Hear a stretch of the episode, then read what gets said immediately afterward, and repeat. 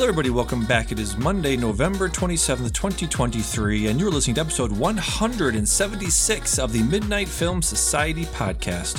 Your host, Damian Sherman. Joining me today is... Derick McDuff. On today's show, just before Thanksgiving break, Derick and I will dig into some possible award contenders. David Fincher's The Killer, Alexander's Payne, The Holdovers, and Francis Lawrence's The Hunger Games Ballad of Songbirds and Snakes. But before that, we'll go over what we've been watching, go over some movie and TV news, discuss our respective Letterboxd assignments, right into the show at midnightfilmsociety@gmail.com, bicycle on Twitter, subscribe on Pocket Cast, Google Podcast, Spotify, rate and review it on Apple Podcasts. Tell a friend, family member, or stranger. What's up, man? How you doing? Good. I'm tired. You know, we're recording this right before Thanksgiving. I just got off work and then I forgot my laptop and I had to go back to work. Yep. So, you know, it's been an ordeal, but I'm good. I'm ready for actual think. You know, this is not going to make sense to people listening, but it was tomorrow to me. In the past here, it's Thanksgiving's tomorrow, and I'm excited for that. Yes, I always wonder about, like, if you forget something at work and you spend, like, a lot of time going back to get it, what calamity, what crisis did you avert, or what thing was going to happen on the way home the first time, or something you triggered some event, some what do they call that in the Loki show? There was an event. There was whatever event happened where Loki traveled off the beaten path, off the sacred timeline. The variance or whatever? Variant event or something? Yeah, variance. A variance occurred. Something event, convergence. I don't remember what it was called. Like that, yeah. I always wonder if you somebody implanted something in your brain to make you forget the laptop, to make you go back for whatever reason, you know? Yep. Right. Yeah. So let's get into some movie and TV news real quick. Some crazy stuff's happening with Scream 7. Scream 7 was set to release, I don't know, probably 2025 at the earliest because what is her name? The actress is in all this. Not Selena Gomez. The other one that looks like Selena Gomez. What's the young lady's name that's in? You talk about Wednesday Addams. Yes, sir. Your goth lady. my future wife. Why can't we think of her name? Sorry, my cat just got me under the door. Let's see. I'm tired. She quit the show. She said she's not going to be part. Jenna Ortega. Yeah. She's part of Scream 6. I want to say not 5, but 6. Was she in 5? I've only seen 1 and 2, so I have no idea. Okay, so she was going to be part of the 7th one to, you know, figure out the rest of that story and her character storyline. In the Variety article dated October 21st, article written by Titania Siegel, titled "A Fired Scream Star Clients Booted from Agencies and a Secret Tom Cruise Meeting Inside Hollywood's Divide Over Israel." So something we haven't really talked about since it started, October 7th, major conflict, major call that flare up in the West Bank conflict that's been going on for 70 years or now, whatever it's been. Or depending on how you look at it, since the beginning of recorded history. Well, I mean, the state of Israel has technically only been there since 1948, right, so that's where I'm. That's what I'm saying. Depending on how you look at it. Sure, yeah, I'm talking about this specific conflict where, stuff is happening. So the actress by the name of that was supposed to be in Scream 7. Let's see. 4 days after the Hamas attack, WME invited Steve Lader, the rabbi from Wilshire Boulevard, to visit the agency's Beverly Hills headquarters. He came to provide comfort. Blah blah blah blah blah. Let's see. Okay, so Maha Dakhil, one of his top agents, had ignited a firestorm with her Instagram post, including one that said, quote, "What's more heartbreaking than witnessing genocide? Witnessing the denial that genocide is happening." She later apologized, in quotes, in parentheses here. In response, Dakhil was relieved of her duties as co-chief of the motion pictures department, though she was allowed to remain an agent. It didn't hurt that her most important client, Tom Cruise, made it known to CAA that he was backing her. Okay, so this is not Sorry, this is not the woman, the actress that was in Scream. Okay, so I'm going to scroll down. Some have had enough. Spyglass quietly dropped Melissa Barrera as the star of the next Scream film, sources say, due to her social media post that referred to Israel as a quote-unquote colonized land, which they have to put into quotes, even though that is what it is, and floated an anti-Semitic trope that Jews control the media, writing Western media only shows the Israeli side. Why do they do that? I will let you deduce for yourself. Barrera did not respond to a request for comment. Skyglass initially declined to comment, though a spokesperson offered a statement to Variety later in the afternoon to clarify that the actor was fired because her posts were seen as anti-Semitic. So, yeah, of course, because you can't... Nobody has the media literacy anymore. Nobody has the ability to parse this language anymore. Nobody has the ability to say, to know the difference between... you know, criticizing government and criticizing a people, which is two very different things, you know. Mm-hmm. So it's yeah, go ahead. No, I mean, you know, I don't know how deep I want to get into all that. Yeah. That's a lot. Yeah. But it is, you know, it's notable because it's a major franchise that's probably going to have major rewrites now that star left, and also the person I just mentioned. Jenna Ortega. So that wasn't Jenna Ortega, though. No, this person's name was, let me pull up again, Melissa Barrera made that Instagram post. And then I think it had some to do with Jenna Ortega also filming Wednesday season 2. She's filming that right now. So if I had to guess, she already had scheduling conflicts with also with that and trying to film Scream 7 at the same time. So she probably wasn't going to film it now anyways, but just because of this, to be clear, it's not substantiated. It's not confirmed by her that she is leaving because of this, but it's kind of hard not to see the connection, you know? Yeah, no, that's fair. Yeah. So I guess we'll just leave that there then. So I just thought it was interesting just based on, you know, the... you know, all of that stuff where it's just very hard to parse. You can't really say. You can't be really against the Israeli government. You can't be anti-Zionist without sounding and appearing and being accused of being anti-Semitic at the same time, which are two right. And you can't, very, you know, yeah, people will say, you know, that are free Palestine, support Palestine. People are like, oh, so you support Hamas, and you're like, nope, not even a little. No. That's not nope. No. It's complicated. It's very complicated. Actually, you know what? I'm going to fact check. I'm saying it's a very simple thing that's going on, but again, I just don't want to get into it. But I think that people that will say it's complicated are, it's kind of not. It's kind of not. But that's for another day. So we'll move on to Andrew Kevin Walker. I want to talk about podcasts for a little bit because we don't have a deep dive or any dive of any kind this week on any movie. So I want to talk about podcasting for a little bit. Some podcasts that we listen to. Script Apart, hosted by Al Horner, is one of my favorite podcasts I listen to because he deep dives on one specific aspect of movie making, the writing the scripts. And he sits down with very famous screenwriters. And this week he sat down with Andrew Kevin Walker. For about an hour and a half. People that know him know that he's a very frequent collaborator with David Fincher. Obviously, he helped write the newest The Killer, which we'll talk about later. Very, very interesting exchange, just talking about the origins of it. I think him and David Fincher talked – one of the anecdotes he talked about was that him and David Fincher – when they first started talking about The Killer in 2008, when the project was first brought up, David Fincher said to Andrew Kevin Walker, did the whole outline then. And in 2020, they brought it up again because he had free time or he was done with Mank, and they sat down again. And Andrew said it was exactly beat for beat the same outline that he did in 2008, and he didn't have any notes. It was just off the cuff, and so I thought that was very interesting there. Huh.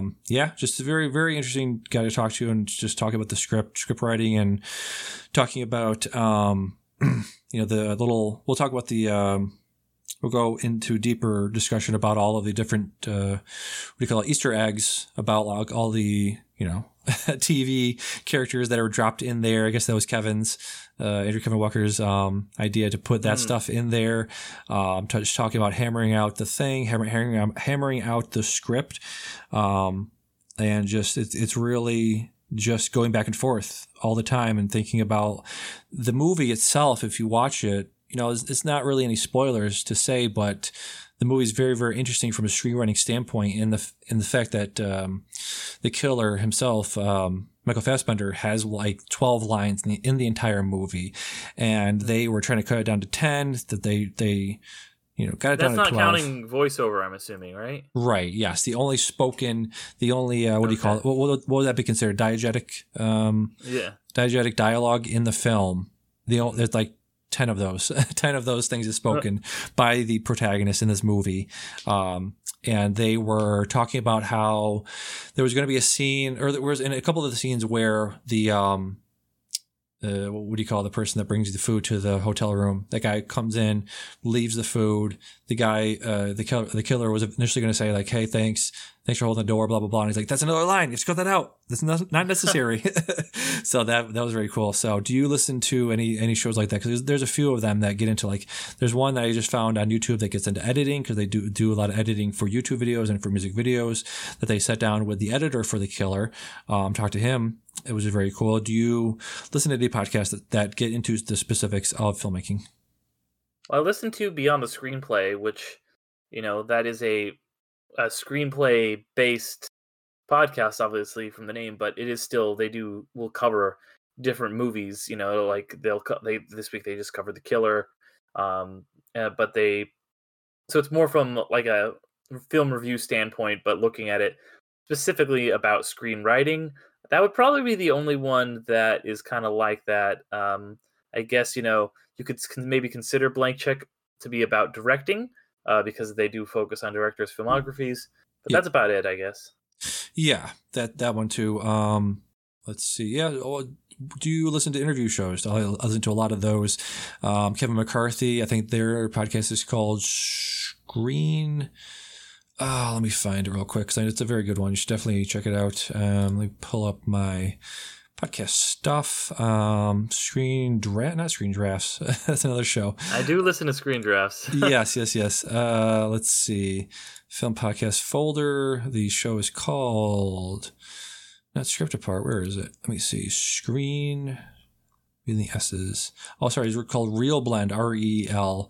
Blend. It's got... you got Kevin McCarthy, Jake Hamilton. They just sat down with Ridley Scott. That was a great interview, because Ridley Scott just doesn't give a shit. They told him that they were talking to Scorsese for Killers of the Flower Moon, and Scorsese mentioned Ridley and how he's one of his Ridley is one of Scorsese's favorite directors, and he loved the first cut he saw of Napoleon. And they asked him, what do you think about that? And he's like, "It brings a tear to my eye." And they're like, "Really?" And he's like, "No." Very, very good interview. That's pretty good. That's very good. So he's very good on that show. Does a lot of great interviews. Kevin McCarthy does. He talked to Hannah Waddingham from Ted Lasso just recently, because he asked her a really good question. He asked the best questions. If you ever want to see the best interviewer, and if you want to see somebody that asks questions that aren't just surface level, that aren't the same old questions, look at this guy. Look at what he does. This is how everyone should conduct interviews. He asked her about singing on Ted Lasso in character versus singing in real life, because she is a trained singer, and she has a new Christmas special coming out where she does a bunch of Christmas classics. And he asked her that question of like, what's the difference? And did you think about it? And did you engage in that? And did you? What are the mechanics of singing as Rebecca on Ted Lasso versus singing as Hannah? And she's like, that is one of the best questions I've ever been asked. The fantastic question. She loved to dive into that stuff. And he also asked another question right after that was equally good. And she was like, yeah, great question. So definitely check him out. Check out Perry Perry Nemiroff. She's a senior producer at Collider. Also asked very, very good questions. And also, obviously, Josh Hurwitz at Happy Sad Confused. Obviously, he's a great interviewer. He did a recent interview with Tom Hiddleston after the Loki finale. Some great questions there as well. Very nice. Yes. I will have to add those to the, at least some of that to the podcast rotation. Yes. Do you have the thing pulled up, the notes that pulled up from the Fighting in the War Room that I just added to the outline there? I can certainly click on it and bring it up here. Nope, I can't. I need access. You did not give me access. Okay, because I need to rest my voice for a second. I might have to be. I might be logged in. No, I'm logged in as me, not my podcast. Yep. Just gave you permission right there. Okay. Rest my voice for a second and ask you to read out the. I wrote into Fighting the War Room. They do. They read all the reviews on iTunes as some people do, and this is Derick will now read my review of Fighting the War Room. All right.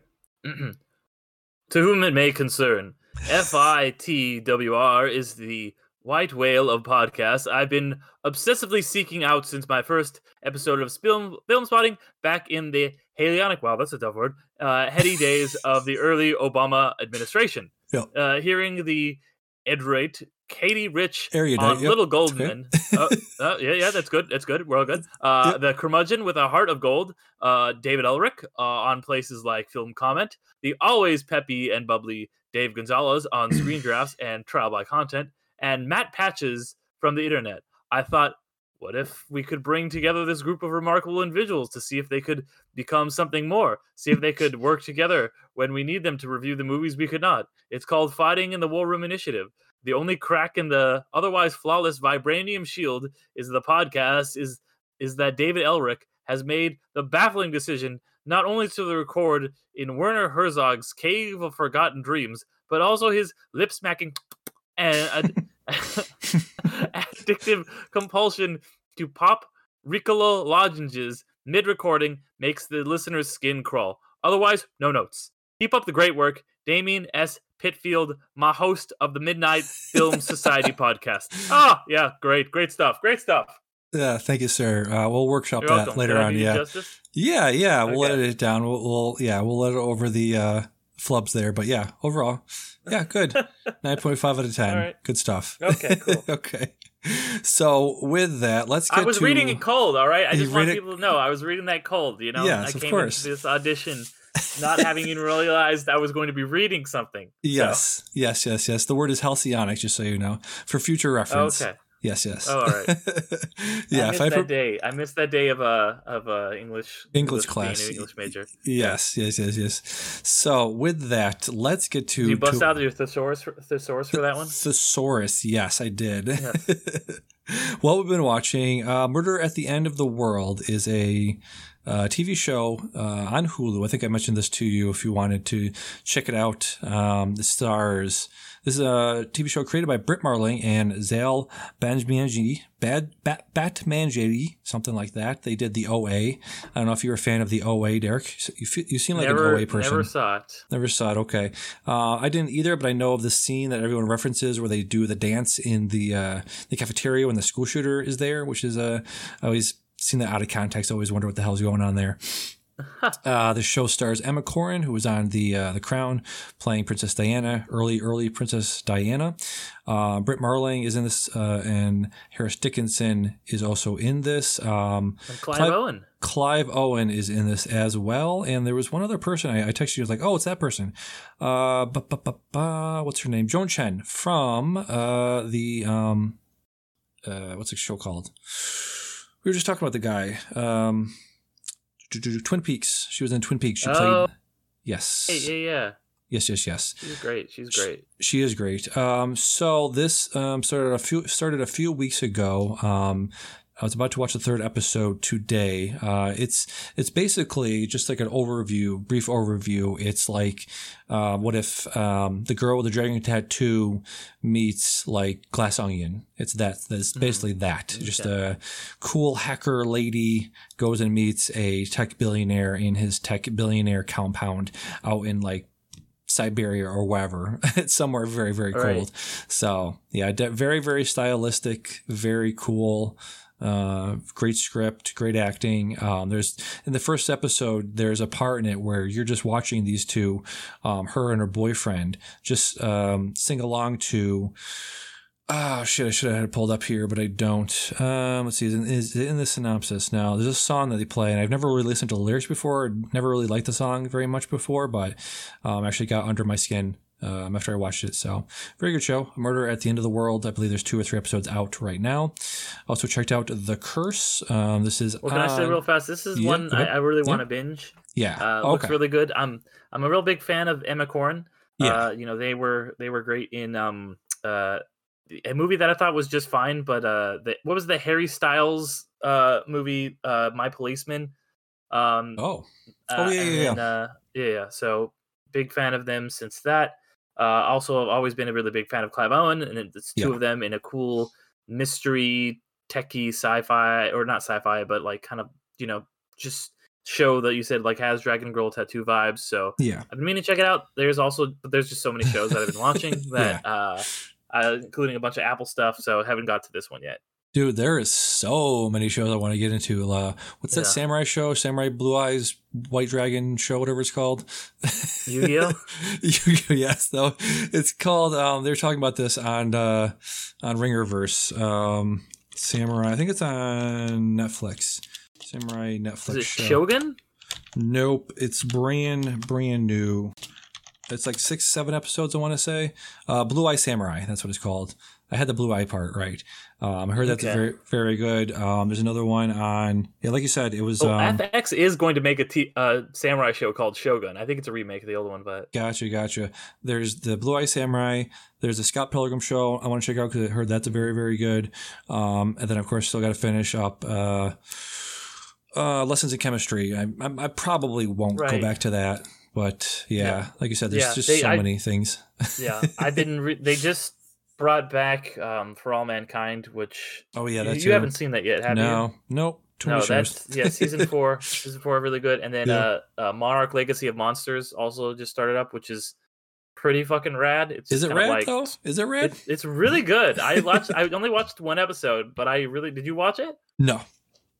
Well, then what are you talking about? I just heard, it's good. I've heard things. Oh, well, you hear them from me that I enjoyed the first episode a lot, And I think that they're like, well, we're going to have somebody, because it's set between, 2014 or 2015, a year after the first Godzilla movie. Yeah.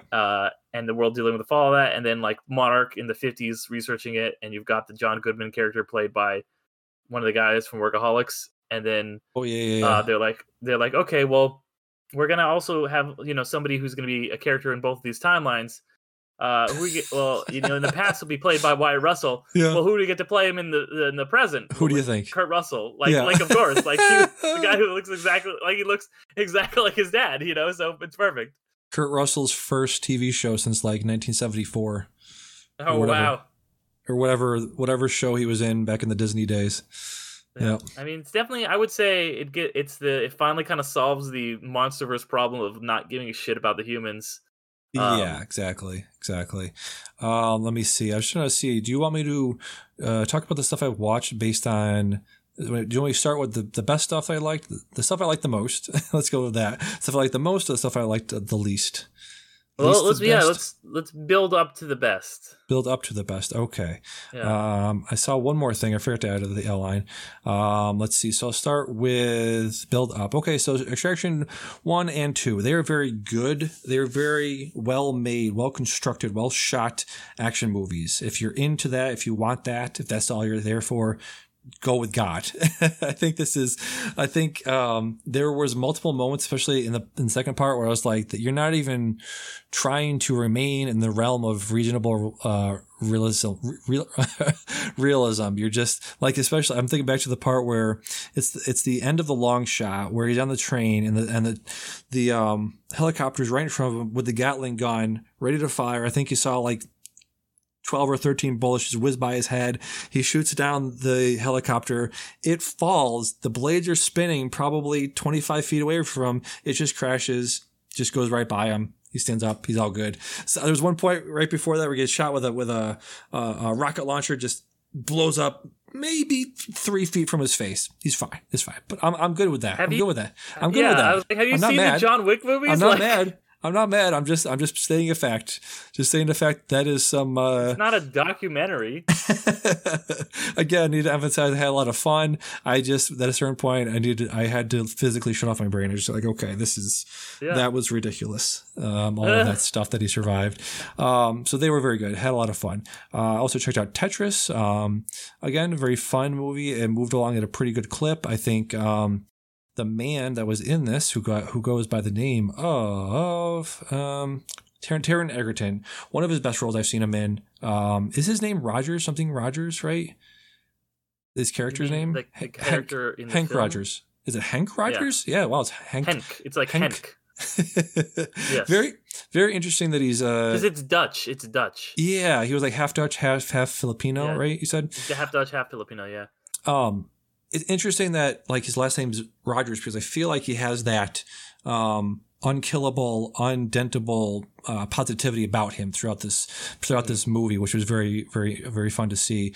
Yeah, I had a fun time with it. I think the stuff you said was correct about it's not about capitalism versus communism. It's more just like corruptness. Like who's the more corrupt. Actors here. Who are the actors that are acting in bad faith or worse faith, whatever you want to say, and it's who's going to screw over who faster and more efficiently, right? Yeah. Who can spot the wording in the contract that's going to make it so that they come out on top, that sort of thing. Right. I love the parts where the one Russian guy is like walking in between each room. So he's like, hold on, what did you say? Oh, okay. You stay here. I'll be back. And he's running between, trying to get the best deal for himself. Yeah, very good movie. Very, very good. One of the best. Probably not like top 10, but maybe like it'll probably be my top 20 of this year. Very good. Mm-hmm. Good stuff. So that was my third best. Let's see what else. Oh, I'll go with fourth best was Magic Mike's Last Dance. Just checked out that just before we hopped in the mics here. This is obviously the third Magic Mike in the Magic Mike Essence, the Magic Mike trilogy. Mm-hmm. Man, it is crazy. Just the what do you call them? The figures, the bodily figures. They're the fitness levels. The fitness levels of men in their 40s is fucking ridiculous. It's gotta stop. It's just This guy is just a piece of work. Like she said, he was about to eat something on the plane over to England. He's like pushing off this piece of cucumber on this thing, and she's like, "What? You don't eat that stuff?" He's like, "I don't eat vegetables." He's like, "How do you look like a golden god and not eat vegetables? How is that possible?" Yeah, I mean, I think I missed the crew.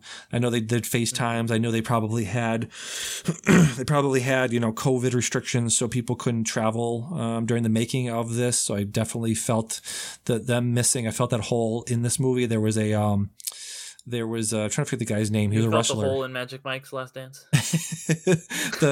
He was Diesel for a while in wrestling. He was Kevin Nash. Kevin Nash shaped hole in this movie that I very much missed out on. But other than that, very good. I liked it was very self-contained. It was just like we're gonna very few set pieces, very few places that they went to. It was very much just them in this like a Moulin Rouge type place that they did this performance in. I saw a similar performance. It was a very, very captivating last performance in this movie. And that's what I come to these for. And I think a lot of people probably come to these for those moments. There was a episode of It's Always Sunny in Philadelphia that came out in 2018, which did a very similar thing, so I watched this after that obviously. Mm-hmm. So I was my reaction was a little more muted than it would have been otherwise had I not seen something similar. I don't know if you've seen the one I'm talking about. I have. It's a really, really good episode. Yeah. Yeah. So very good movie overall though. Very good chemistry between Mr. Tatum and the leading lady in that film. I forget her name. Selma Hayek. Selma Hayek, yeah. Yes. Very good. And then that was four of them, right? Extraction 1, 2. Oh, Extraction 1 wasn't on your list, but Extraction 2, Tetris. And the next one I'll be talking about is Nimona, my favorite one that you recommended from this year. It is directed by Nick Bruno and Troy Quain. Stars Chloe Grace Moretz, Riz Ahmed. One of my favorite people, one of my new favorite, like, who's the guy I was trying to think of that had a voice like this, like did this role for a long time, and he sounded like him. I'm talking about Beck Bennett. The he played Todd in Nimona. He was doing like his version of this, like, oh, he was doing his version of what's the guy that does Batman? He does the Batman voice in all of the Lego Batman Evan movies. Connolly or. No. The scary, he had a deep voice, and he had a deep voice off in 30 Rock with Alec Baldwin. Will Arnett. Will Arnett. Yes, I feel like he was trying to do his Will Arnett impression with that guy. Very, very. It was probably one of my favorite parts of this movie. Yeah, I love this movie very, very much. Love the art style. I love the humor. I loved a bunch of this. I do feel like Riz Ahmed was like just. Why Riz Ahmed? He felt a little flat.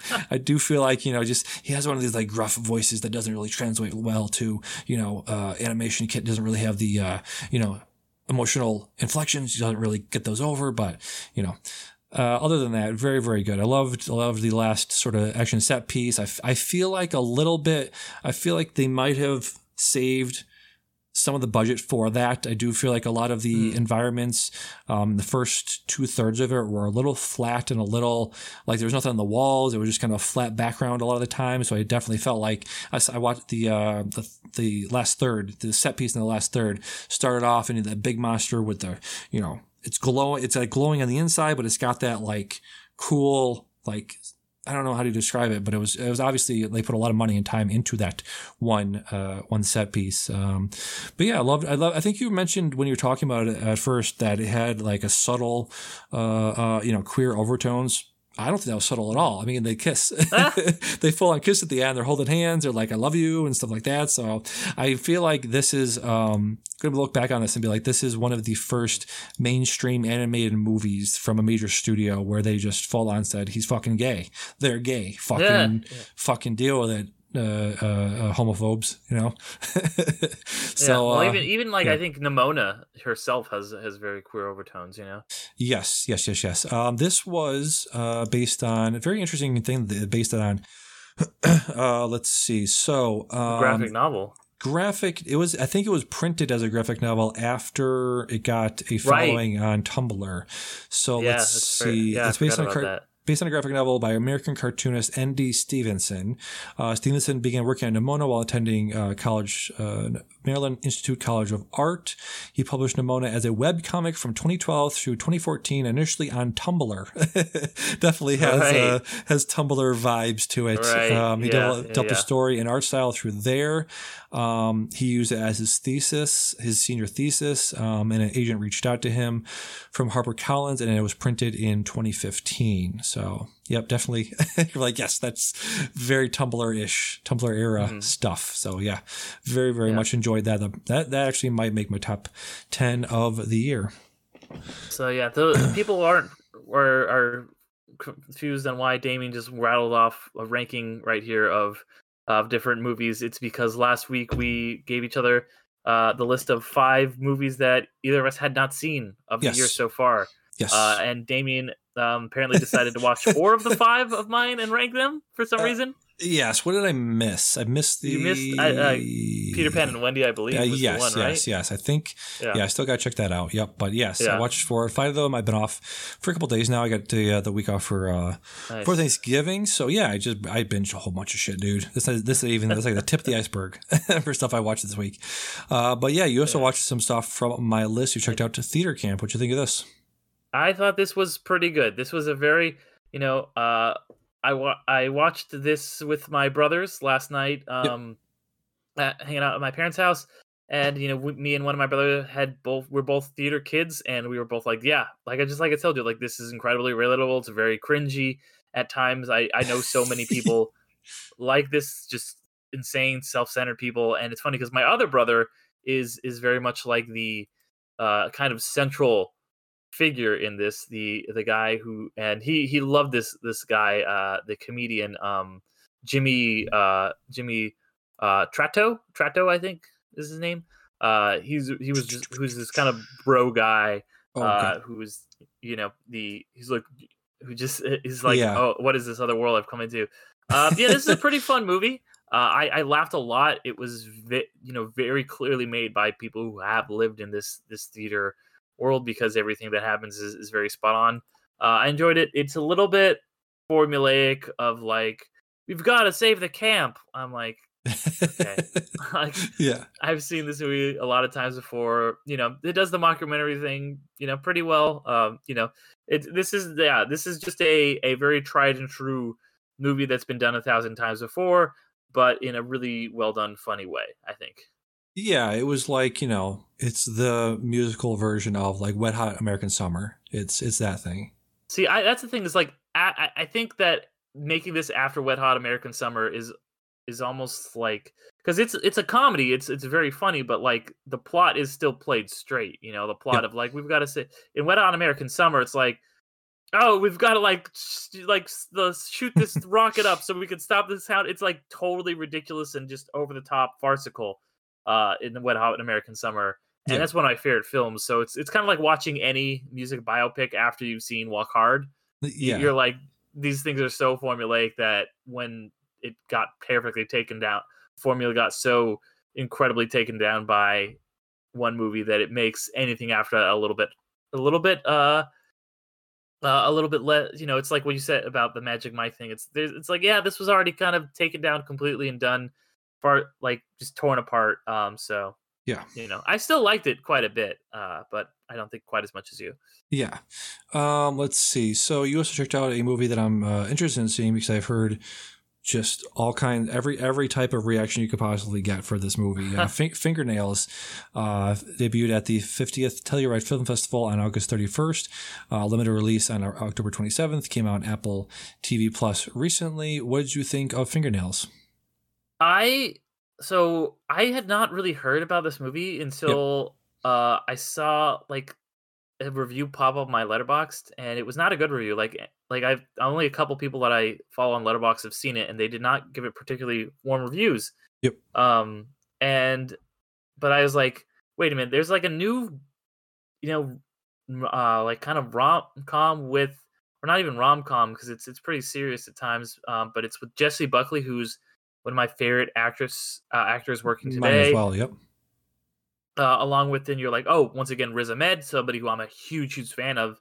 And then Jeremy Allen White from The Bear, as in this kind of like love triangle. Yep. And it's one of those movies. It's like, yeah, it's like one of those movies that like Her or something like that. That's just kind of like set in the very near future, or just kind of an alternate present where it's like, yeah, there's this thing that got invented, and it can tell you whether or not you're in love with someone, and what that would mean for society, and how that would cause certain relationships to play out, and is that going to make you complacent in a relationship? It's like, well, and they're like, yeah, divorces completely skyrocket or completely fallen off, like, because it's like, yeah, we get this love test, and if we're not in love, we break up, and if we are in love, cool, we just stay together forever. But then you do get complacent. What happens if you meet someone else who you really have feelings for? And just that all, and it's it's very much commenting on like the way, it's like, okay, yeah, well, if you're compatible on this dating app, then you swipe, fingernails, that thing. It's like that, like like then it should all work out. And how to, and a lot of that stuff misses the human emotion, the spark factor of it. Yep. And seeing that play out, seeing how these three people or the kind of interact with each other. It was, I really liked it a lot. It's not Past Lives, which, kind of has a similar trifecta. Yeah. But I certainly enjoyed it. I think it's one of those movies that takes a very interesting concept and really mines it for some social commentary. That's cool. The director, Christos Nikos, was a DA, was an assistant director on Dogtooth. So he worked closely with Yorgos Lanthimos. I was going to say, this is like Yorgos Lanthimos, like if you like Yorgos Lanthimos, but you're like a little bit like, man, sometimes it's a little like, I don't want to watch John C. Reilly put his hand in a toaster or whatever. Like, this is good. This is going to be perfect for you. Yeah, if you don't want to see like The Lobster, like that's yeah. That's yeah. the yeah. That's where John C. Reilly sticks his hand in. Oh, toast. was it in there? Okay, I thought maybe it was. Thought maybe it was talks about jerking off or something. I thought maybe it was the what was the other one where it was the family sacred deer, something of a sacred deer. Killing of a Sacred Deer. Yeah. It's Barry Keoghan. Yep. Let's see what else you checked out. You watched The Ballad of Songbirds and Snakies. the prequel to the Hunger Games films. You've talked about this because we were talking about how I read I listened to the audiobooks of the Hunger Games this past summer, and I read the books and I watched the movies for the first time. Enjoyed most of them. And you mentioned you're a big fan of the Hunger Games. Yeah, very much so. Did you read this book? I did not read the book. To it? I haven't. No, yeah. I haven't read with my eyes or my ears. Did you listen to this book or read the book? I read this book because this book came out in March 2020. So that was a whole trip. That's a whole thing.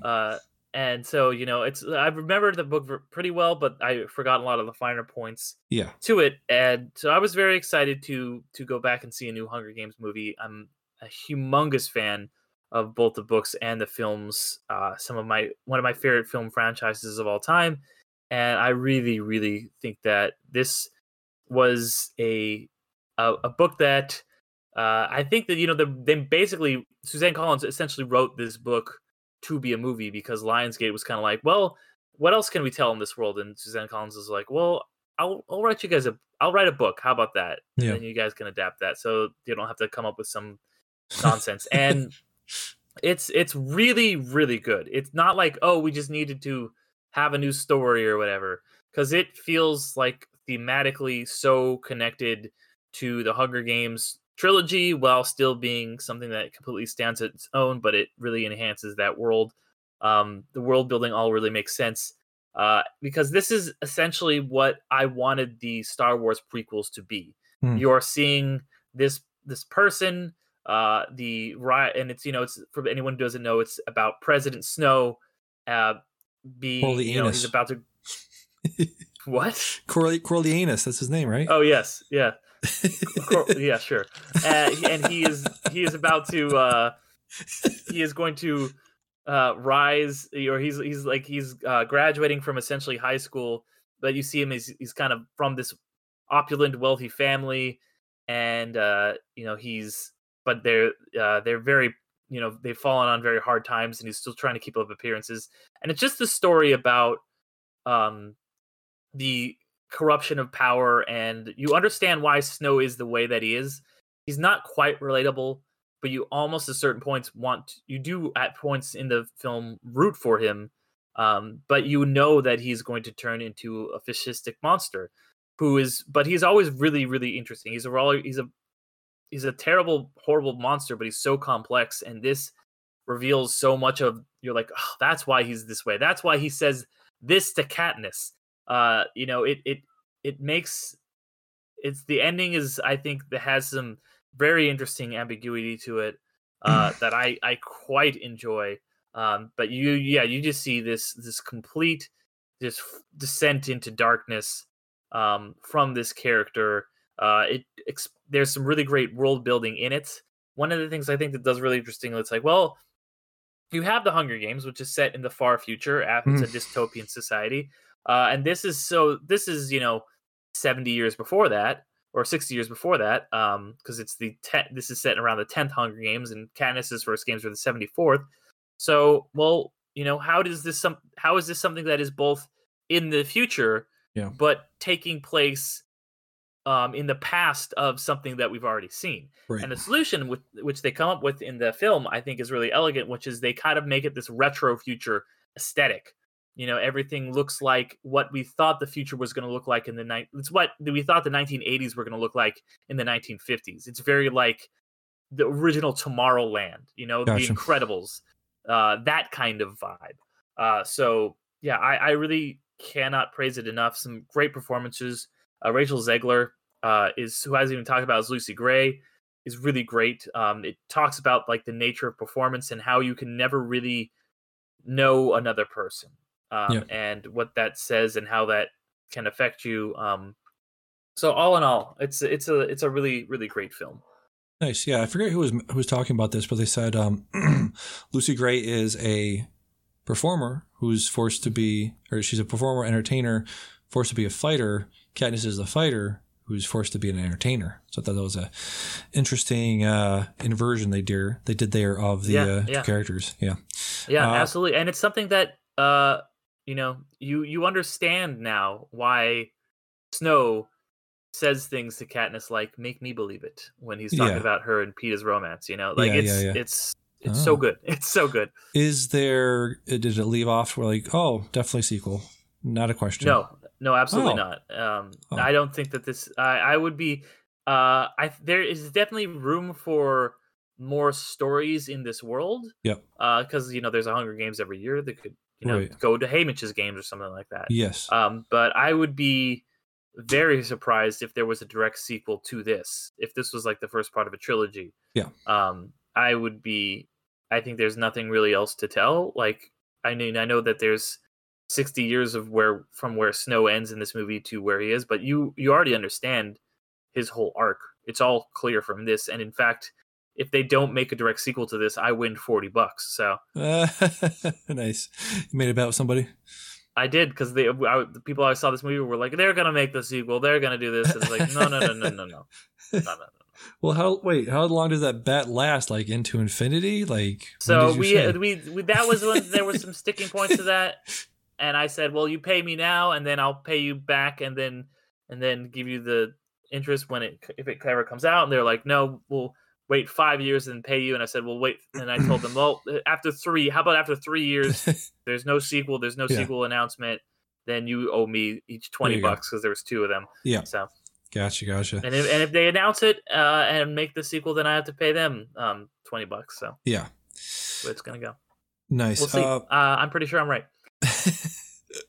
One more thing you watched that I haven't was the Journey to Epcot Center. This is the done by the same YouTube channel that you've been frequently lately, right?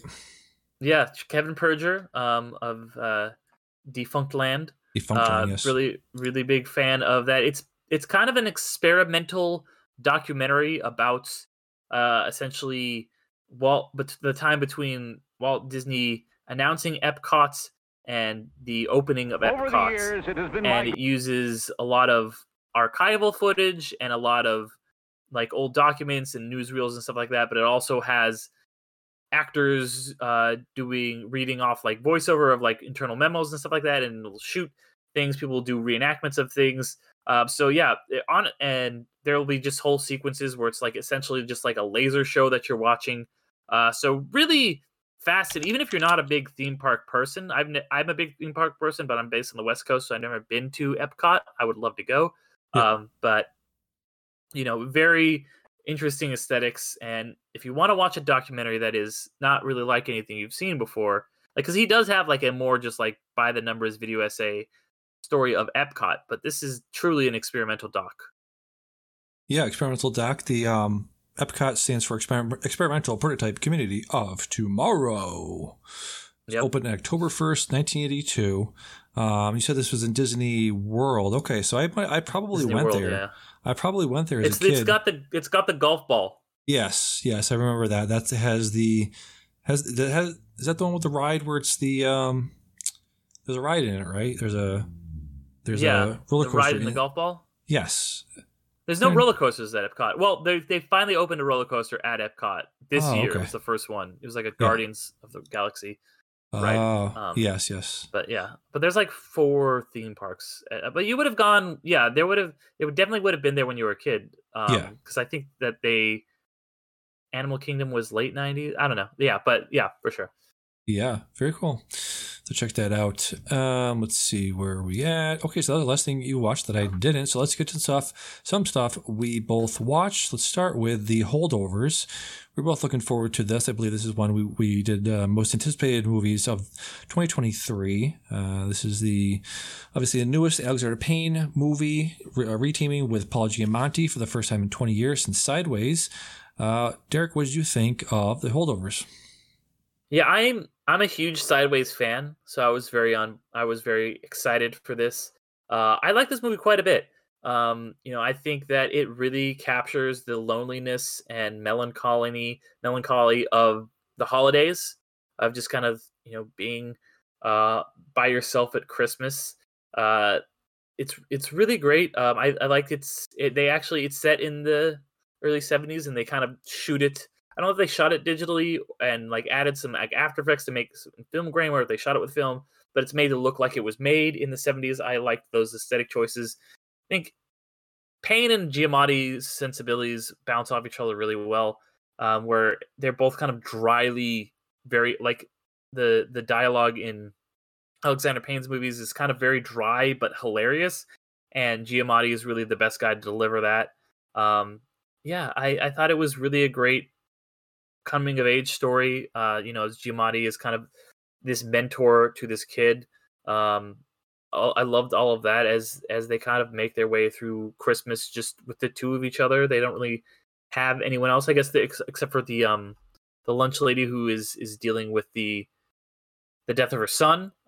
It's almost like it was almost like a more comedic version of Dead Poets Society. It really gave me Dead Poets Society vibes throughout the entire thing. Yep. It's just a good, sad Christmas movie. I saw this with my mom. She loved it as well. She's a sucker for curmudgeon-y people that will rattle off a one-liner here and there. That's what Giamatti does best. She would love that. Yeah, it definitely gets you into that New England sense of New England in the winter, just cold and gross and grimy, and just walking around is just miserable. That part near the end where they're outside and they have the books outside, I was like, yeah, I've been there, and that sucks. There's a place called Northampton, which houses Smith College. It's a pretty famous college because a lot of very well-known. It's an all-women college, so a lot of people I think Emily Dickinson went there. I think what was her name? The one I read her book the other day. Sylvia Plath went there as well. Mm. So a bunch of famous female writers went there. But yeah, man, just New England in the winter, not great. And I think it does really get across the tone and the vibes and the feeling of just being in a place in a cold, because they shut off they shut off the heat for the winter to save money, and so they are all bundled into the same section of the building, but they traverse the building throughout the movie. And it does do a very good job of conveying the feeling of being in New England in the winter. It's awful. We're getting right in the middle of it right now. So yeah, I don't know. I forgot how long you were here for last year, but yeah, just living through it every year. Just after it's getting later and later every year because of climate change, but. Late October, early November, you'll have that one last burst of 70, 75, 80. And then you just look at the weather for the next week and you're like, fuck, that's it. That's the last day that it's going to hit 70 for 7 months. Yeah. I think that's right around when I was there was the last day. And I just remember and the sun going down at 3:30. And I was like, what the fuck is this place? Yeah, it's like the beginning of 30 Days at Night, 30 Days of Dark, whatever that movie's called. It's awful. But yeah, very much enjoyed this. I think this is the first acting role for Dominic Sessa. He was fantastic in this. He had one part that really got me emotional when he's talking about his father and things like that. And also Paul Giamatti has a scene near that scene as well, has a great monologue as well. So I'll definitely have to highlight. Divine Joy Randolph as Mary Lamb. She was fantastic in this. Just a great. I mean, it's not a two-hander. It's like a three-hander, maybe four-hander. But right, yeah. One of those great. The curmudgeon, like you said, like you're talking about just now with theater camp being it's one of those, but it's a very good one of those. And this is another one of those where just the asshole, sees the error of his ways. He softens up, he warms up. And by the end, no spoilers really, but by the end, he does very much, sacrifice himself for the kid, he lays out and catches that grenade for him. So that was very sweet. Yeah. Very good movie. Also his like the kid's parents suck so much. Yeah. Like, right? Am I right? Like, I'm just like, fuck you guys. Yeah. And again, like, just, you know, growing up in New England, childhood divorce, I'm like, yep. Know that. Know all of that. That's all me. Yep. Let's see what else we got. So let's do, so that was that one. That was that one. Okay. So let's go to the big one. David Fincher. The Finchman is back at baby with. Da Finchman baby. Blank Check at baby. The Doughboys. The Doughboys are the ones who came up with that. Yeah. First, theatrical release from David Fincher. I don't know if there was an actual theatrical release of Mank. I think he had to get Academy to get into the. Academy Awards. I don't think so because it was 20. Oh, I think there was a very limited one, but that was the year when it was like it's 2020. Fuck it, you don't have to have a theatrical release. I think on the most recent. Blank Check, Griffin was talking about how they had like one theatrical showing of Mank in like October of 2020. And he's like, do I want to break protocol? Do I want to put on a mask? Would I want to mask up just to go 3 hours to see Mank? Not really. Yeah. So this is, you know, one of the big first theatrical outings of David Fincher since Gone Girl, since 2014, 9 years since the Finchman has had a movie, big movie in theaters, first movie since Gone Girl with, you know, high level of violence. It's back to the thing he does, the grays and the greens and the browns, all of that filter that he has in a lot of his movies. He's back to that, coming out of the black and white of Mank. What'd you think of The Killer? I've been thinking about this a lot since I watched it, you know, because it's one of those movies I was watching and I was like really digging it. I was like, this fucking slaps. At the beginning of the movie, like that first 20 minutes, it's like, oh, this is it. This is the vibe. It's going to be like this guy staking out. And then you're like, oh, no, something happened. Okay. Plot is getting propelled forward. And then he kind of starts to go on this revenge tour. And you're like, all right, what's going on here? Like this part's really cool. Oh, and that fight where he just fights that Florida man. So fucking good. Such a visceral, great fight with incredible sound design. And then the whole Tilda Swinton thing is like, oh my God, this is so good. And then he's like, he's getting the billionaire, and he's like figuring out the things, and you're like, this is such David Fincher shit. Like it's so meticulous. Like it's to the point where it's like, yeah, like there's even a point when they like there's a point where it looks like it's shaky cam. You're like, Fincher never does shaky cam, and it's like, well, actually, that was on a dolly, and he just digitally added shakes. Like that's the David Fincher shit right there. Or like it's like okay, cool. Like it's about like it's like about a serial killer, terrible person, like a lot of his stuff, but it's also about the modern technological world that we live in, like the social network and how it's all and you're like there's some real, and then it ends and like you're like, oh, okay, he doesn't kill the billionaire. All right, and he just kind of goes and lives happily ever after, and you're like, okay, and you're like it's a movie that I think the parts are more than the sum. So there's so like I said, like every part of this was so good. I was thinking about, I was like, movie ends, and it ends with that line of just like because he talks about it, he's like, I am one of the few or whatever, and then in the end he's like, I'm one of the many, and you're like, how did that character get to that realization? Because nothing happened in the movie that would make him realize that. Yeah, I don't think. Is. Oh yeah, I'll talk about that. Yeah. All right, but I he just I'm like kind of like, what was it about? Was like, and I've heard so many theories. I've heard like it's about the gig economy, or it's about the modern world, or it's about. You know, how, you know, it's about David Fincher himself and how he's so meticulous with everything. Or it's about his response to having made Fight Club. And and those are all valid reads on it. But I don't think that the movie really gives you a thing where you come away from the movie and you're like, ah, okay. You know, the social network is all about like, and a lot of, or the social network, that's about the, like, you know, the modern toxicity of the internet and like, you know, the way we created the world, or like, Fight Club is about like toxic masculinity, how, you know, we all try, like the Gen Xer mentality is, you know, whatever, blah, blah, blah. Yeah. This movie, there's nothing I could point to and definitively say, that's what this movie is. There's a lot of things you could say, I think that's what this movie is. And I could, and I'm saying, I see your argument, but I don't think that this really lands anywhere. And I know like, yeah, the hitman is dumb. Not dumb, but he like makes a lot of bad decisions and goes against his many. Yeah. Yeah. But there's never a moment where I feel like he has any realization. I don't know. What were you going to say? Well, just to the realization thing, you know, he gets to the guy that, yeah, okay, so full spoilers for The Killer starting right now. Well, for a while ago. Go back a little bit. Yeah. Go back in time. He talks to the guy that funded it, right? And the guy has so much power, so much money, so much leverage, so many things going on in his life. He didn't even know when the guy was there, right? He walks in, he's like, I broke into your house. The killer says this like almost verbatim. I broke into your apartment. I have a gun pointed at you. And you're telling me you don't know why? The guy says, no. And then at that moment, I think it's a small realization, but I think it's a big one, or not a small one, but a big one. It's a small one, but it's an important one, where he realizes that the machine that he's a part of is so much more bigger than him.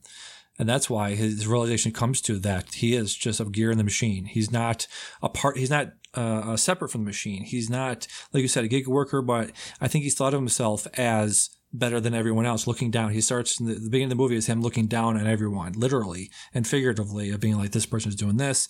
I just got to lay low. If you don't like being bored, this is not your job for you. He thinks he's above it all, right? He thinks he's separate from the system, separate from the gears, separate from the machines. He's not a part of that. He does his thing and he leaves. He's never leaves any traces to the spaces we inhabit. He leaves and he comes and he goes, and no one's ever known he's there. He's a ghost. So throughout the movie, he's you know, doing dumb things, like the guy that he shot with the nail gun. He's like, he's 180 pounds, 60 years old. He'll last like 12 minutes.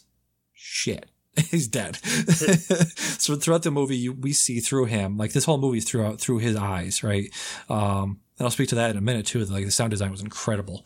But yeah, just to finish up the realization thing of, yeah, he doesn't kill the guy because he knows if he kills him, he's going to have the John Wick thing of like, everybody's going to be on his ass. He's never going to be able to look. He's never going to be able to settle down. This guy is important to somebody. He has so many connections. He has so many tendrils and so many different industries that he can't kill this guy and get away with it, you know? So I think that was the reason for his realization there. Okay, so you think he went in there with the plan to kill that guy? Yeah. I kind of disagree. I think that he went in there not wanting to kill the guy because he knew that that was his best chance of living happily ever. Because he keeps talking about, like, this is not revenge, and you're like, oh, but it is. And then he, at the end, doesn't kill that last guy. So you're like, oh, I guess it wasn't revenge. So it's that. And then it's also, there is a moment in the movie where I think it does kind of tell you that he's not going to kill this guy in retrospect, which is the moment when he buys the gun and the guy says, you need any bullets? And he says, no. So I think that's telling us that he rolled into that thing with a gun with no bullets in it. Yeah, could be. Because otherwise, why do you have that line? I guess, you know, but so, and it's one of those, I don't know. And it's what you say, like, I guess you could make, like, it's what I said. You can make that argument. Yeah. And it's not a terrible argument. I think that the thing about the no bullets line kind of, for me, dissuades it a little bit. Yeah.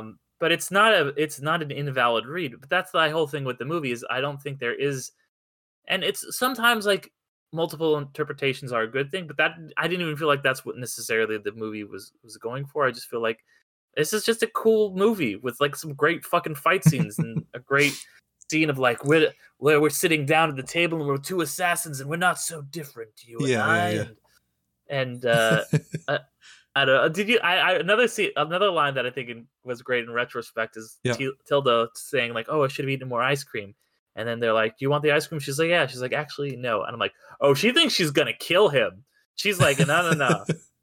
I'm not going to. She's like, I might as well enjoy this whiskey or whatever, but I won't have the Haagen-Dazs because maybe I'll make it through this. And then she obviously gets shot in the fucking head, which was cool. That was such a great scene. Like, she's so good. Give her the fucking supporting Oscar for this. Yes. But, yeah. Let me see what else. So just speaking to the mechanics of it, to the sound design, to the editing, all that stuff, the diegetic and non-diegetic music coming in and coming out as he's pulling the headphones from one ear to the other, as he's putting them in, as the camera's moving from his perspective to not his perspective, and the shifting audio cues from that was very cool. I think it was, I wouldn't say it's like it brought you into it or took you out of it, but it was just a very cool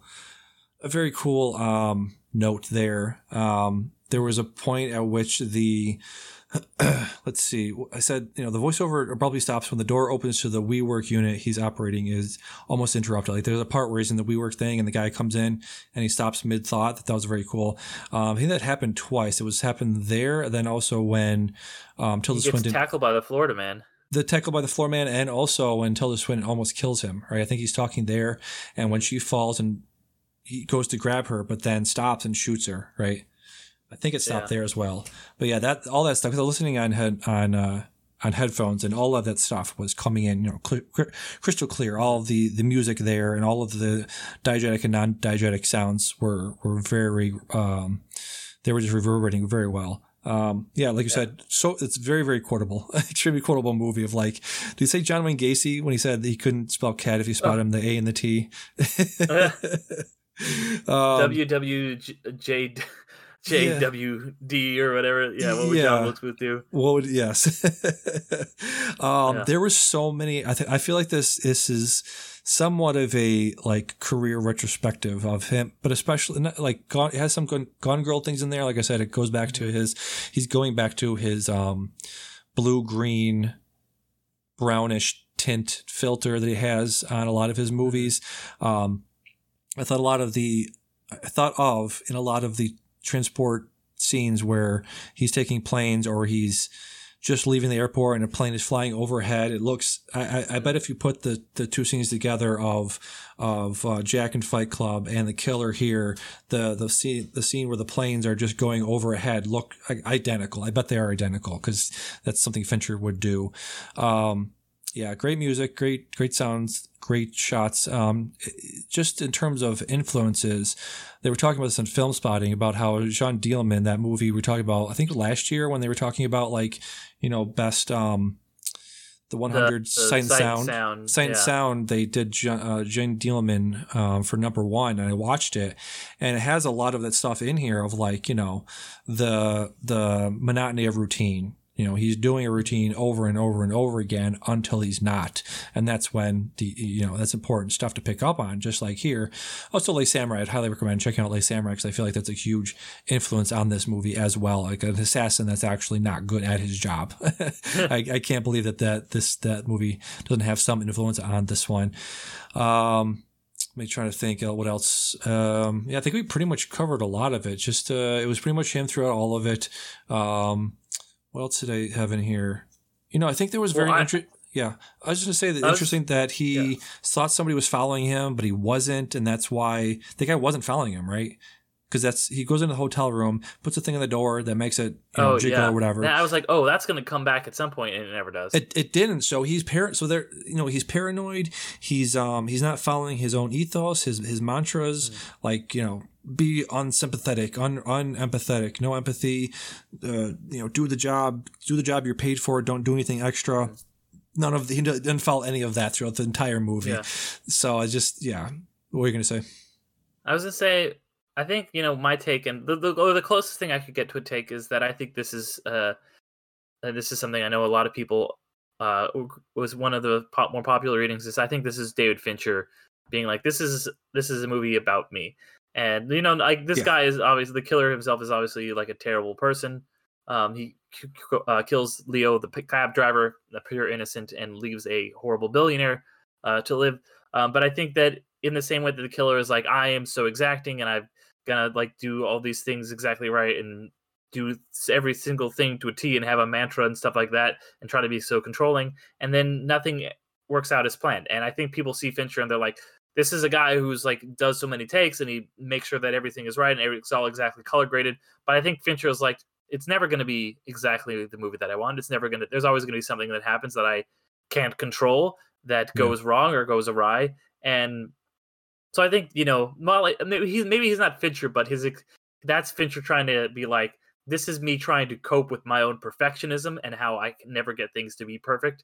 And to tell that story through this other character was my read on it, which, as I said, is just about as valid as any other read on it.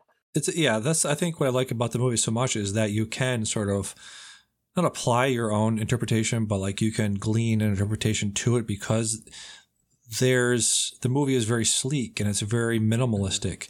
So you can look at it and not be distracted by too many things. You know, there's not many moving parts to this movie. You know, it's like I said, it's from his perspective the entire time, or most, like 90% of the movie is from his perspective. So you're not getting anybody else's perspective. So therefore you're not getting any other motivations. You're not getting any other perspectives on it, which can taint the motivations for why the character is doing what they're doing. So I think it's very up for interpretation in that way. Just a couple other major observations I made. I think you're right about this being like a Fincher mapping a lot of his tendencies and his quirks onto The Killer, especially near the end where you have he is known for his roles in Full Metal Jacket, Tequila Sunrise, Lost World, Jurassic Park, Time Traveler's Wife, Moneyball, and Mank. His name is Arliss Howard. Did you notice the T-shirt he was wearing? No. Was it like a Nine Inch Nails shirt? Sub Pop. Okay. What is that? Sub Pop was or probably still is, a record label. They had all of the grunge people on it. They had Nirvana. Oh. So, yeah, it's his way of being like, Sub Pop. This guy is a billionaire, but he's pretending to be cool. He's pretending to be alternative in his own way. Well, also that's how Fincher got his start, was being a music video director for those kind of guys. That's what I was just going to mention that it's a deeply self-aware of the fact that he is, the art and commerce of it all can't be disentangled. He was a music video director, but he was also director of a lot of commercials. He literally sold products before he directed movies. So he's very intensely aware of that incestuous relationship of art and commerce and all of that stuff. So yeah, definitely aware of all that stuff. Very Fight Club coded, I said, the punches and one of the first movies really. And a protagonist with no name. Protagonist with no name. If you go back and look at his filmography, like we said, the first movie since, first full length movie since Gone Girl in 2014. No real fighting in that. Before that was Well, Mank is a full length movie. I mean, like full length out there. It's being actually put out there into the world. It had as much of a release as Mank did. Is it not? Is it not going full? It's only in LA and New York. I don't even know it's in Chicago, because I wanted to see this in the theater. I could not see it unless I drove to LA, and I actually considered doing that. So it why did not get a full? Well, okay, so not full, not wide release. Yeah, that's okay. So not even a limited release. It's only like you could super limited. A lot, yes, very really. Literally was not playing at a single AMC theater. So, which is the second biggest chain in the world. Yeah, first movie with... Okay, so let's go with this. First David Fincher movie with violence, with punching, with kicking, with a lot of heads being blown off, a lot of ultra violence in this one of his first movies. So not Gone Girl. Sure. Had some violence in there. Girl with the Dragon Tattoo had some violence. They had, the main character getting kidnapped near the end. That was some violence in there. Social Network, no. What was the one before that? Benjamin Button, no. Zodiac, no. Well, Zodiac had the kills, but they didn't really show a lot of it, right? There was like some brutal stuff with the stabbings and stuff. A couple stabbings, but no fights. No, nobody fighting back. No fights. Before that was Panic Room, right? There was a 5-year gap between Panic Room and Zodiac, right? Yeah, that sounds right. And then so I haven't seen Panic Room in a long time. That's one I have to revisit. But yeah, just my point was this is the first movie with the most overt amount of violence. People fighting, people's head being blown off. One of the first movies since Fight Club to have that stuff in there. Yeah. Definitely. Good to have it back in my life, like the Finchie violence in my life again. So, anything else you want to mention about The Killer before we move on? No, I think that about does it. Yeah, and like I will say, two of the greatest scenes I've seen in any movie this year are when he meets the two other assassins. That great visceral fight with the incredible sound design, and then just the chilling, just sit down with Tilda Swinton, who is, like you said, looks like a Q-tip. She did look another like a great line in the movie. Yeah, did you know who it was when they mentioned that? Like, oh, I wonder who's a known person that looks like a Q-tip from far away. Well, like I saw her name in the credits, so I was like, oh, okay, well, yeah, of course that's her. She hasn't shown up yet at this point. There's like, you know, less than 30 minutes of movie left, so had a feeling. Yeah, exactly. I thought there was one more thing I was going to mention about it. Did you see the I think it was a TikTok or maybe a Twitter thing about the VFX crew that you showed me? Yeah. Yeah, that was incredible. It's if nobody's seen it, go look it up. It's on my Twitter. I'll plug it at the end. But the amount of VFX that went into that one scene. There's a scene where it's early on in the movie, I think it's him escaping the Bosch assassination, right? At the very beginning. He's in France still, and he has to get on a scooter and try to get away. There was, I don't know how much of it was VFX, but they took like a 15-second shot and said, okay, look at this shot. Guess how much was VFX? And I was like, maybe some of the smoke, some of the background stuff, maybe the sky, maybe like some reflection off the granite, maybe some of that. And they're like, no. All of it, fucking all of it was CGI. There was some behind the scenes stuff I was watching on a YouTube video of them in a studio with Fassbender on a Vespa, and they had like the volume behind him, not the volume, but like a volume mini, and it was just a track like the olden days where they used to have a guy and a woman in a car, and the background was just like a repeating vista of like a road behind them that would just repeat over and over again. So it was basically that, but like probably done a lot better. Maybe I'm guessing it was probably they mapped out an actual street and they had them like, okay, you're in 30 seconds you're gonna be taking a left, blah blah blah. But it's just incredible how they did everything. They did his eyes reflecting off of the stuff that was going by him. They reflected off the helmet. They reflected the refracting light coming into the helmet off of his eyeball. Jesus Christ. It's like that's where most of the money went probably, just in that one shot. Ridiculous. How much would it cost? What's the difference in cost of having him actually be there versus doing all of that? It's got to be – what do you think? Like millions of dollars difference, or a couple hundred thousand?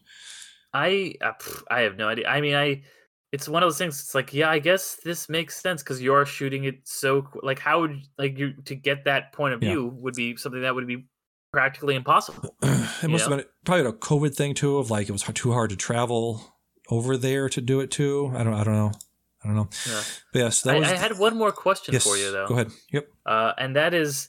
You mentioned earlier the Easter eggs, but we didn't really talk too much about them, which is every time he has like a passport, it's like a, a sitcom guy, there's like, Sam Malone from Cheers or like, and it's like, they make a point of like they open the thing and they're like, Felix Unger or like, oh yes, here you are, Mr. Unger. Or like, yes, Archibald Bunker, whatever the fuck, Yeah. And so is that a thing where it's just this is just a fun little Easter egg for us from Mr. Andrew Kevin Walker, or is it in the film in the text of the film this guy is a fan of 80s sitcoms?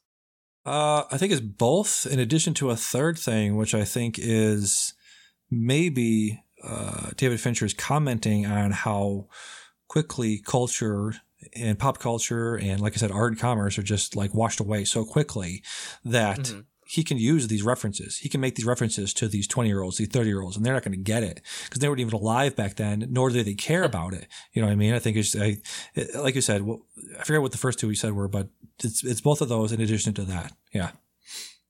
Okay. Yeah. All right. Bob Hartley was one of them. I think it was Robert Hartley, and that was from Bob Newhart Show. He did George Jefferson from the Jefferson Show, like you said, Sam Malone from Cheers, Reuben Kincaid, that was beyond me because I never watched The Partridge Family, which was from there. And you also mentioned Oscar Madison from The Odd Couple, and obviously Archibald Bunker, Felix Unger. Felix Unger was from The Odd Couple. And then Archibald Bunker, obviously from All in the Family. So. Yeah. Yep. Very funny stuff. Yeah. My Letterboxd review for this one was I was not expecting this to have more Easter eggs than the Marvels. I think we'd be remiss to not talk about the Smiths, because the Smiths make up the entirety of the soundtrack of this movie every time he's doing anything.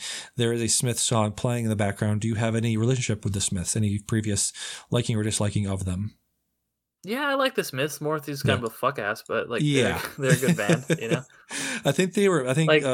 Yeah. Without the Smiths, I don't think they would be the Killers. So true. Fennessy was making a theory that maybe he was making a commentary on cancel culture. Fincher made some allusions to him possibly making his next movie might be about cancel culture. So that was something. That was a theory that he put out there. Isn't Portishead in the soundtrack too? It's Portishead. Yeah, they might be. I'm not sure if let's see, music. Trent Reznor, Atticus Ross did a lot of the score for that. So they always do since his his last 6 or 7 movies. Yes. So yeah, there's The Killer. That's our take on the Finchman's The Killer. Do you agree or disagree? Drop us a line at midnightfilmsociety@gmail.com. Write in if you agree or disagree with our takes. So with that, do you want to take a break? And then we'll get to Letterboxd stats, Letterboxd assignments, and talk about our top 10s. All right. We'll be right back. And we're back. Let's do something we haven't done in a while because I'm interested to know what your stats are. Let's get some Letterboxd stats going. I did a thing this week. I figured out, I was looking through my stats and I was like, why is my 2020 not 365 movies like it was supposed to be? That was the first year I did it. I watched one movie a day every other year. I watched one movie a day, started it in 2020.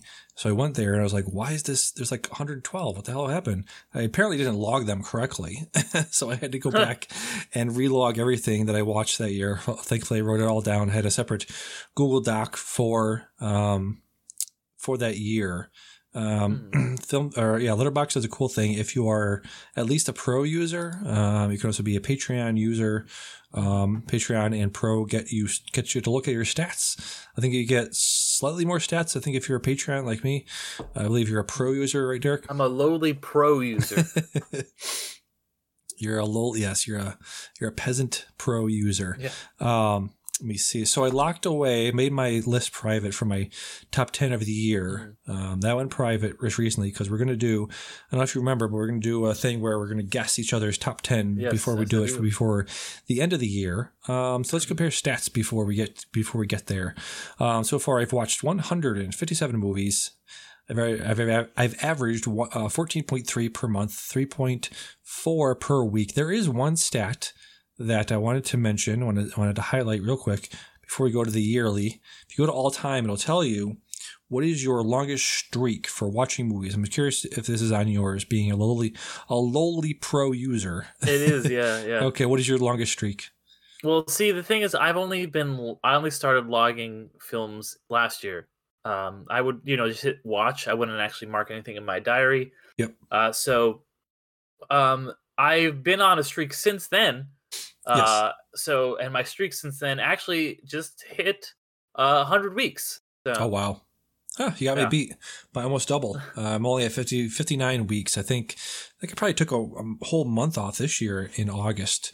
It says at least one film per week starting in December 2021. So that must have, so that was why, because I watched one movie a day last year. So that's where that came from. I have 272 two-plus day films, 272 multiple days of watching movies. What is your stat there? Yeah, once again, this is only from 2022 and 2023, but it's 149 two-plus day films. I got you there. Yeah. You have more films. I believe you have more films, right? You hit 2,500 just recently, which is another reason I wanted to mention this. Congratulations on that. Thank you. How many hours do you have? I'm curious. I have 4,403 hours. Okay, so that makes sense. Yeah, I have 4,098 hours. I've watched movies from 1,281 different directors. I'm imagining yours is probably higher because you watch a lot of YouTube videos, a lot of different directors for that stuff. So what do you have for that? What did you say your number was one more time? 1,281. Yeah, I'm 1,576. So that means that there's about 1,000 there's about 1,000 films in there that I've watched from someone who's directed. So that's interesting. Let's see how eclectic you are. I have seen movies from 59 different countries. How many countries have you seen? Oh, only 53. You got me beat by six. Oh, jeez. Let's see. It's pretty cool. You can scroll down. You can buy films by year. I've obviously weighted heavily through the 2010 to the 1990s. And then it just skyrockets in 2022. I saw 142 movies apparently from 2022. That's the most on my list, followed by 2021, obviously. Do you have a highest yearly seen movies on there? Yeah, 2022 is the second highest is 2010, which is 112, which makes sense because I worked at a movie theater. That year. So there's like a spike of the years I worked in the movie theater. But then, 2022, I watched 114 films. 114, not bad. 114 films released in 2022. So that means movies that I watched this year that came out last year, or, whatever. So you're on the all-time list, right? Not, yes. Not yearly. Yeah. Okay, let me switch over. Yeah. Let me switch over because I was on the 2020 list there. Or actually, no, I was on the all-time list. What am I talking about? What was the one I wanted to ask you about? Let's go down because they have one that's like how you rate things based on whether people rate them, like your highest. I think that's a bougie one. I don't have that. That's a pro thing? Yeah. Do you have list progress? Do you have lists on there that say like IMDb's? Yes, I do. IMDb's top 250. What is the highest progress you've made out of any of those lists? Of these lists, the highest percentage-wise I have is the box office 100. I'm at 85% of them. Box office 100. Trying to see where that is. Box office Mojo all-time 100. So the top box 100, office Mojo. Top 100 earning movies at the box office. What was your percentage? 85, and that's based on worldwide gross, apparently. My percentage is 69. Nice. Yeah. So I've seen almost all of them except for like a couple, the Fast and the Furious movies. Yeah. The most recent Transformers. And then let's see what else. Joker, some of the Despicable Me sequels and the Ice Age sequels and a couple Chinese movies that are in there too. Yeah, I'm really bad about the Ice Ages and the Despicable Me's and the Minions and all that bullshit. That's fine. The one list I've always been like, I should watch that. I should watch that. It's the top 100. The official top 250 films with the most fans. I am at 89% of that. The ones that are always in the top of the list that I haven't seen, you might be surprised by because it's a pretty common movie.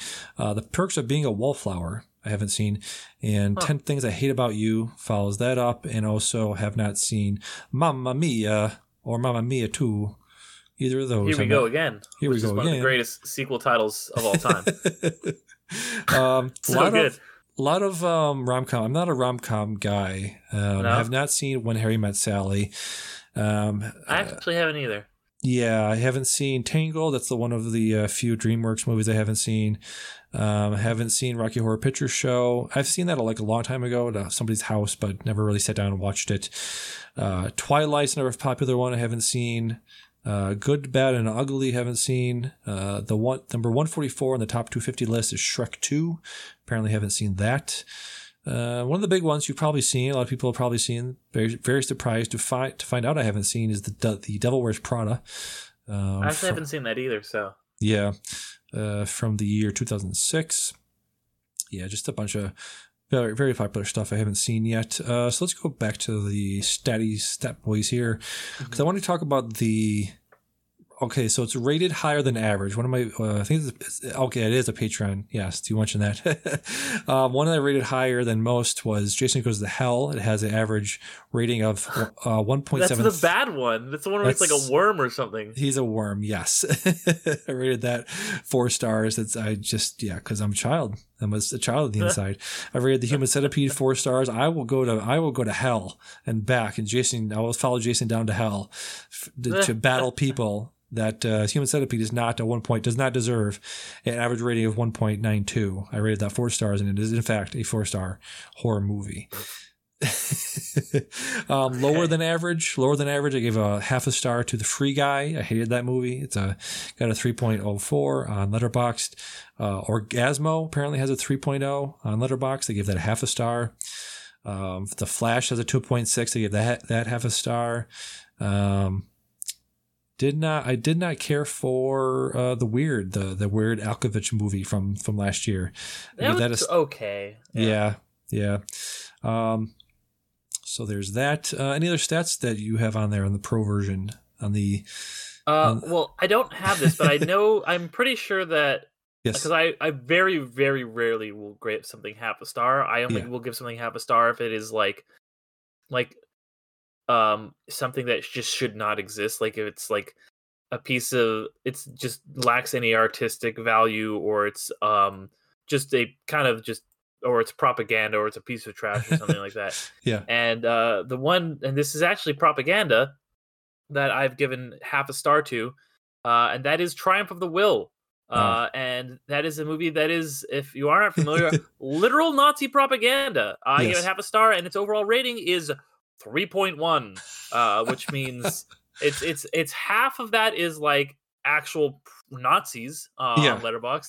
The other half is just like people who are like, well, you know, actually, it's very well technically made. I just want to read off some of my favorite reviews of this film on Letterboxd. Has not aged well. In what way? Like it's worse or it's better? No, it's worse. It's great now, and this is my favorite one. Great, now we have to add being boring to the list of Hitler's crimes. Jesus Christ. Yeah, and there's some really good. There's a long good one where it's just like the Letterboxd reverence for this film terrifies me, and kind of talking about how, you know, this is not what you talk about when you talk about separating art from artists. This is fucking literal Nazi propaganda. Controversial and problematic. Don't cut it. It's a really long. I won't read through the whole thing here. Yeah, but it's just like this is fascism. This is not art. That's mine. I mean I do have though some of my directors. I can look up my highest rated directors. Yeah, go ahead. Let me get back to that. I'm on this Nazi page right now. So where is speaking of while you look up that they had a Ralph Bakshi Screen Drafts that they did recently. Yes. Yeah, I listened to that, and apparently they rated his highest movie. This is the name of the movie, and I have to say the name of it. It's called Coonskin from 1975. They crowned that as his the top movie on there. So speaking of, you know, transgressive stuff, but that is actually, you know, it is not. It's not propaganda as far as I know. It deals with him, you know, being a young Jewish person growing up in, you know.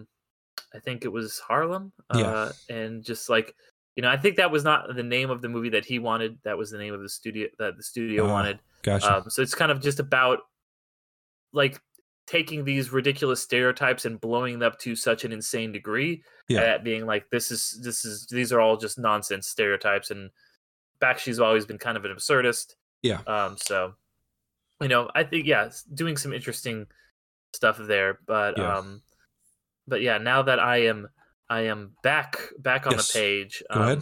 I'm looking at so these are the directors that all have a perfect 5.0 for me. Not necessarily my favorite. Let me guess. Okay. Five. So you've never given any of those movies less than 5 stars, is what you're saying, right? Yes. You love. Oh fuck. Who?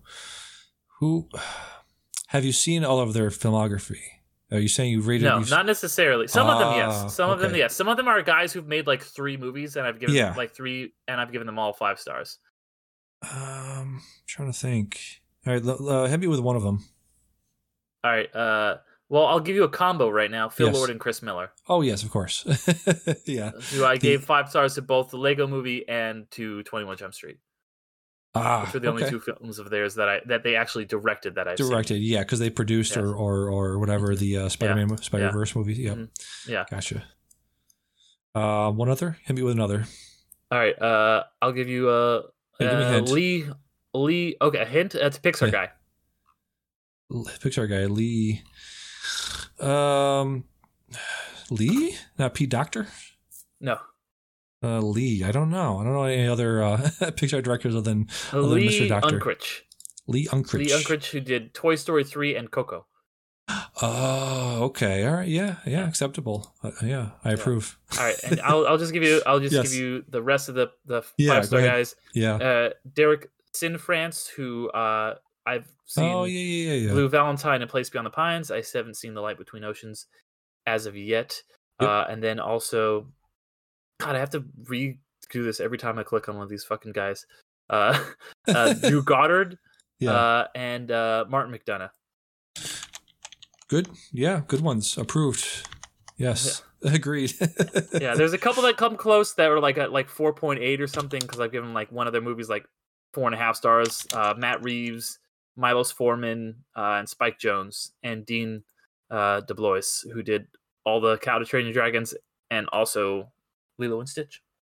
Yes. Not Spike Jonze, but I would probably say Kaufman.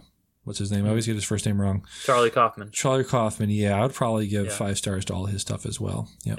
Yeah. And then a couple like more guys that are also at 4.8. I've got Celine Sciamma and Jordan Peele and yeah.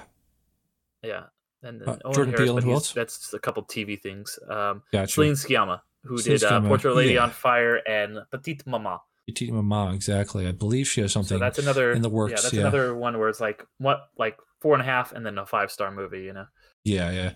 All right. So there's that. Speaking of Letterboxd stuff, we had some assignments last week. You were assigned Once Upon a Time in America again, you know?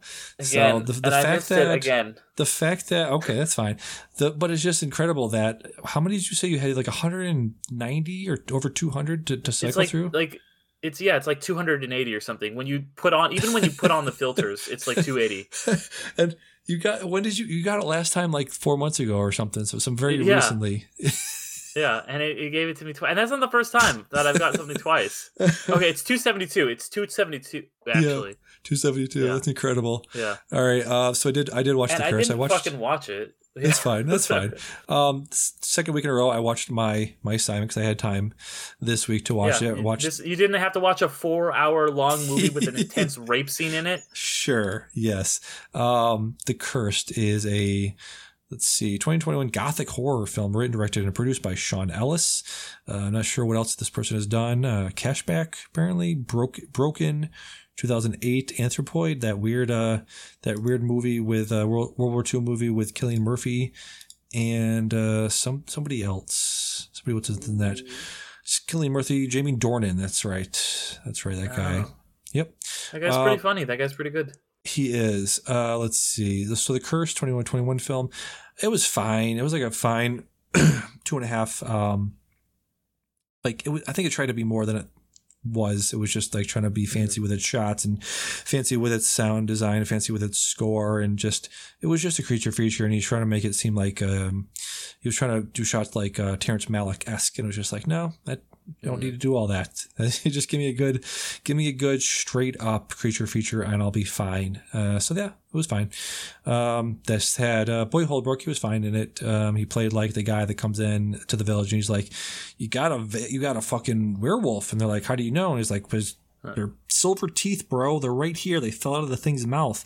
And then there's this curse in the land because one of the guys was like murdering women that, you know, had a thought of themselves. They had an opinion, so he had to murder them. And so he dug up one of their bodies and he was like, you murdered this woman. He's like, no, I didn't. And just all that bullshit. So not great. Probably one of the worst ones I've seen this year. Okay. One of my worst assigned movies I've seen this year. I will steer clear of it. Yeah. So let's go back to our Letterboxd accounts over here. If I get that fucking movie again, I'm gonna quit this show. If I get it this week, now, okay, I'm done. All right, let's see. Let's spin the barrel here. See what happens. Do our own version of the they call it Russian roulette right now. Yeah. I want to hit shuffle on mine. I'm just going to go with whatever. See, even if it's not streaming, it's fine. I got another weird folk horror movie called Sator, directed by Jonathan Graham from 2019. Cast includes Hit actors such as Michael Daniel, Rachel Johnson, and Aurora Lowe. Lol. All right, I'll be checking this out for next time. Lol. Spin the thing. Let's see what happens. Ooh! All right. I'm good with it. The red shoes. Michael Powell. 1948. Michael Powell. Yes. I fucking love Peeping Tom. So I'm down for this. Yeah, this is the one that people always, they talk to Scorsese, they talk to the old guard guys, and they're like, what's the one that made you want to be a filmmaker? What's the movie you always thought of? What's the ones you always saw as a kid that inspired you to become a filmmaker? That's one of the big ones they always mention. So yeah I have seen this. 66 on the Letterboxd top 250. Yeah, I've seen this. It's very good, very very good. One of the best.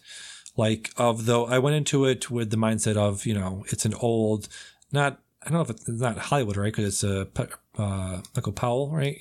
And he worked in the English film system over there, right? Yeah, I believe. Yeah. So, but yeah, it's very, very good. I thought it was going to be pretentious or long-winded or just it moves. It moves and has very good and very inventive and very well done musical numbers for its time. Very good. Hope you enjoyed that as much as I did. Yeah. So let's go to let's do some next up stuff, because we've done this a few times and I'm always like, all right, there's some stuff in here I keep missing and haven't seen yet. Still haven't seen Priscilla. I was supposed to see it but didn't quite get out there to see it. Should be seen by us next time.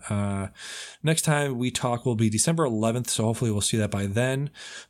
Ridley Scott's Napoleon has come out. I've heard some things about it. Sean Fennessy sung his praises, but only I think it was one of the only people to do that. So I'll probably check that out, but I'm not looking forward to it. Again, Naya, that's out there. That might be seen by one of us next time. Taika Waititi's Next Goal Wins is in is in wide release right now. I'm going to try and see that one. Yep. Eli Ross, Thanksgiving. I heard good things about it, actually, so I probably will be checking that out. Yeah, I'm going to see that one. I'm seeing that one Saturday. Nice. Very cool. Walt Dorn's Trolls Band Together. That's a movie you can see if you so choose. And I won't. So why is it on this list? For the kids, man. Are you going to watch it? No. Are you going to watch it? Then why did you put it on this fucking list? For the people. It's not gonna be on the next episode. The people. The people come to the show to be given recommendations so they know it's out there. I constantly talk to people like, I didn't even know The Killer was a thing. What? The David Fincher has a new movie out? Had no idea. Dude, people are just, they got their blinders on and just like, me go work. There's no home. Way they don't know that Trolls Band Together isn't out. It's fucking every commercial, every trailer I go to, or every movie I go to has a trailer for it. Yeah, okay, sure. Michael Mann's Ferrari. That doesn't come out till Christmas. What are you talking about? That's not true. It's like the first, isn't it? It's absolutely true. Google right now Ferrari release date. It will tell you December 25th. It might be out by the time we talk. Or it's in... No, it's not. If it's this episode is coming out December 11th, then it will. December 11th. Last time I checked, happens before Christmas. Oh, you're right. Yeah, that's true. I forgot about that. I did. But Ferrari movie. It's on Netflix, is it? Coming out to Netflix, I believe, right? I don't know. Let's see. Scheduled to be released in the United States on December 25th by Neon. I thought I saw something about it being Netflix. I don't know. A bunch of stuff's being on Netflix now. Netflix and Apple TV Plus, right? Yeah, it's just because it's a director who's been in director jail for 8 fucking years is finally getting a movie. Netflix seems like the only game in town that lets those guys do movies. But Neon and A24 still do too. Yeah, I would love if Neon, if you're listening, give me that steelbook of all those movies that came out this year. We'd love to get one of those. Let's do some plug-in. Like I said, my name for this for the holiday season is Santa Klaus Kinski. I'm 81 away from 300 followers. Keep ticking up. Number go up. Number go. Brrr.